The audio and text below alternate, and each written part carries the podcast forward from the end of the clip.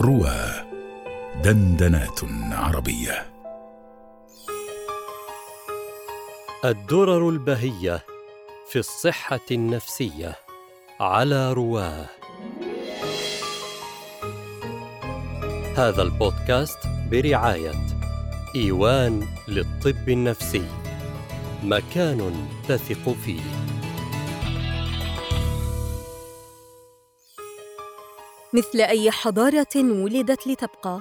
كان للحضارة العربية الإسلامية انشغالاتها المتمركزة حول الإنسان وجودة أدائه في الحياة جسديا وذهنيا ونفسيا. ومن بين ما اهتم به علماء هذه الحضارة مبكرا إصلاح النفس الإنسانية أو ما نعرفه الآن بالصحة النفسية. لذا نجد خلال أول مئتي عام من تاريخ هذه الحضارة اهتمامات متنوعة بالصحة النفسية لكنها كانت متناثرة بين كتب التربية وأداب العلم والتعلم وكتب التصوف وتهذيب الأخلاق والطباع والسلوك. حتى إن كتب السياسة والحروب لم تخلو من الاهتمام ببعض أمور الصحة النفسية. كلها حفلت بملحوظات ونصائح وتوجيهات يمكن مناظرتها الآن بسهولة مع مفاهيم مستقرة في المدارس النفسية الحديثة. خلال المئة الثالثة لم تختلف طريقة التناول التي تمر على الأعراض النفسية وإصلاحها كيفما اتفق، دون إفرادها بمؤلف مخصوص، ودون تركيز على منهجية علمية صارمة في هذا التناول. حتى جاء إسحاق بن عمران البغدادي ليضع اللبنة الأولى في صرح رائع ضم لاحقاً أسماء الكثير من العظماء. فما السبق الذي أحرزه إسحاق بن عمران؟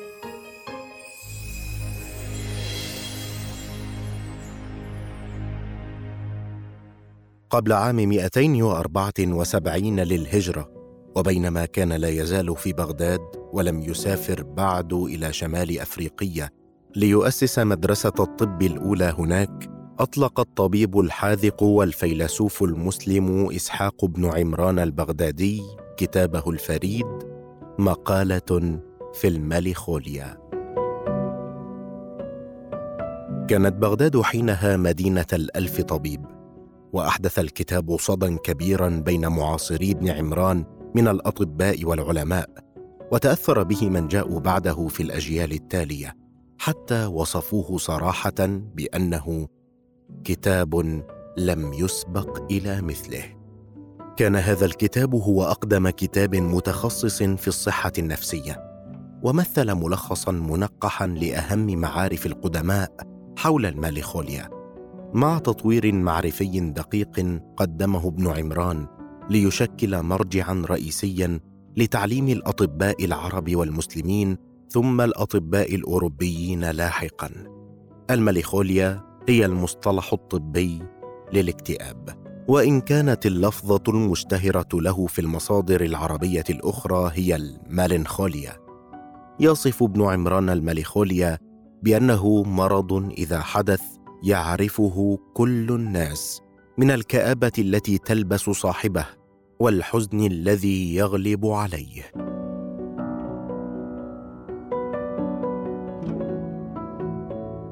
يقول إسحاق بن عمران في مطلع كتابه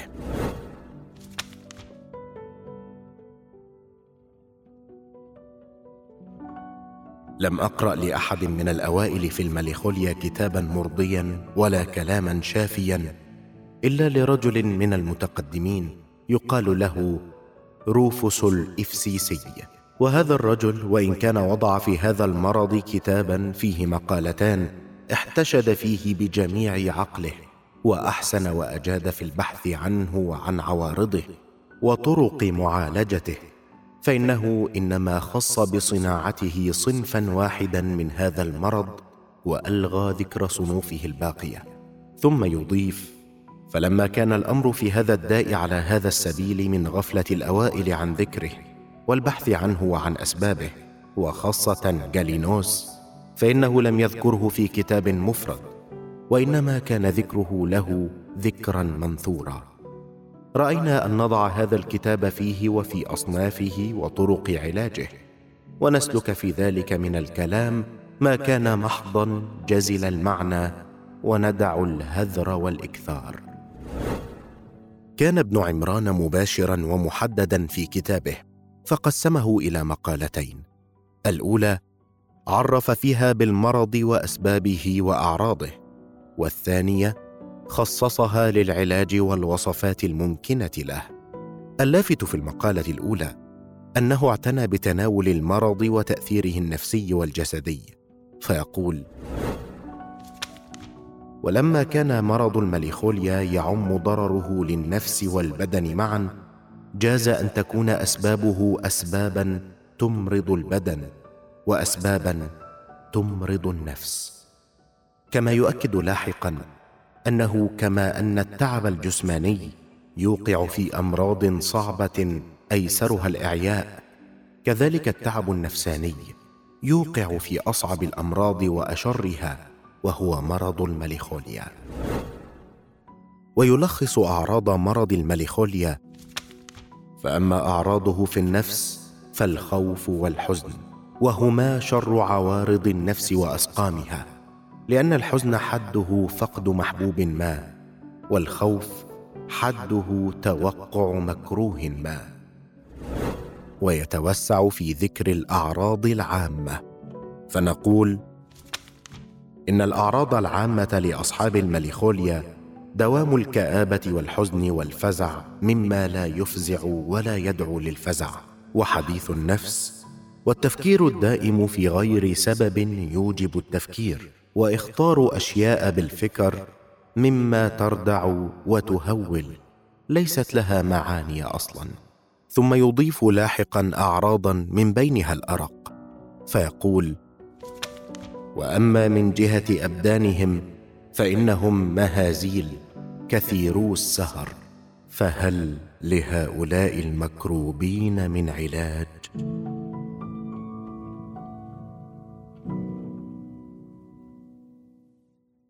في المقالة الثانية من الكتاب يستعرض ابن عمران فنون علاج المليخوليا سواء الطرق العامة لعلاج المليخوليا أو الطرق المخصوصة لعلاج نوع معين من المليخوليا بحسب التشخيصات الفرعية التي قدمها في المقالة الأولى. فمن بين الطرق العامة التي ذكرها لعلاج هذا المرض الكئيب ولما كان مرض المليخوليا أعراضه النفسية مهولة وجب أن تقابل الأعراض النفسانية بإزالة تلك الظنون الكاذبة والتخيلات الفاسدة والخطرات الرديئة من الألفاظ العقلية اللطيفة والحيل النظرية المقنعة بما يزيل ما وقر في النفس وانحبس في الخلد من المعاني الباطلة التي لا حقيقة لها بحركة الموسيقى وسقي الشراب. إن أمكن ذلك ووجد الطبيب من العليل فيه شفاءه فما الأعراض الجسمانية من الهزال والسهر وسوء الهضم فليست بهائلة بل مهملة تدبر بالغذاء فتصلح. ولشدة واقعيته يعترف ابن عمران بأن هناك بعض الحالات التي لا يمكن علاجها إما لتفاقم أعراضها وإما لتأخر طلب العلاج. ويكفي أنه شدد في المقالة الأولى على وصف جامع لكل المصابين بهذا المرض السوداوي الكئيب بقوله وهم من أشد خلق الله حرصا لطلب المعالج لهم.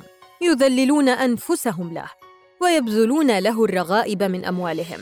فإذا هو أتاهم وأجابهم إلى المعالجة لم يناقضوا به ولم يطيعوه. وهذه خاصة بأصحاب الماليخوليا موكلة لازمة. ولم يدخر ابن عمران جهدا في هذه المقالة العلاجية. فقدم سردا تفصيليا لوصفات علاجية بمقاديرها وطريقة تحضيرها.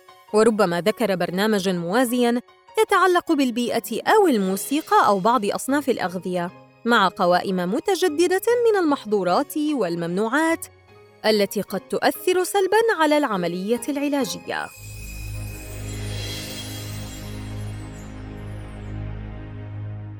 لم يقتصر تأثير هذا الكتاب الرائد على زمانه ومكان صدوره. ولم يتوقف صداه عند حدود بغداد. فبعد وفاة إسحاق بن عمران في 294 للهجرة وابتداء من مطلع القرن التالي ستبدأ سلسلة مجيدة من الأطباء والعلماء في إصدار مؤلفات متخصصة في التشخيص النفسي والصحة النفسية. سينضم إلى القائمة أبو زيد البلخي بكتابه مصالح الأبدان والأنفس. والشيخ الرئيس ابن سينا بكتبه القانون والشفاء ودفع المضار الكلية وغيرها وكثيرون آخرون عبر ربوع الحضارة الإسلامية. وفي أوروبا سيعكف قسطنطين الأفريقي على ترجمة الكتاب إلى اللغة اللاتينية حوالي عام 1070 ثم ينشره بعد أن انتحله لنفسه. لتشيع شهرة الكتاب في البلاد الأوروبية ويصير مرجعا. ويجري تدريسه في كليات الطب في أوروبا قرابة 600 عام. وايا ما كان من أمر هذا الكتاب الرائد وما جرى له على مر القرون فقد بقي يحقق غايته التي نص عليها ابن عمران في أوله أنه كتبه رحمة لمن ينظر فيه من محبي الطب وأبناء الحكمة.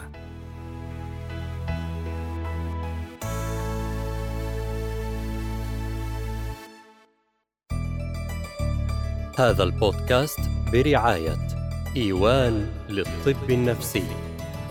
مكان تثق فيه.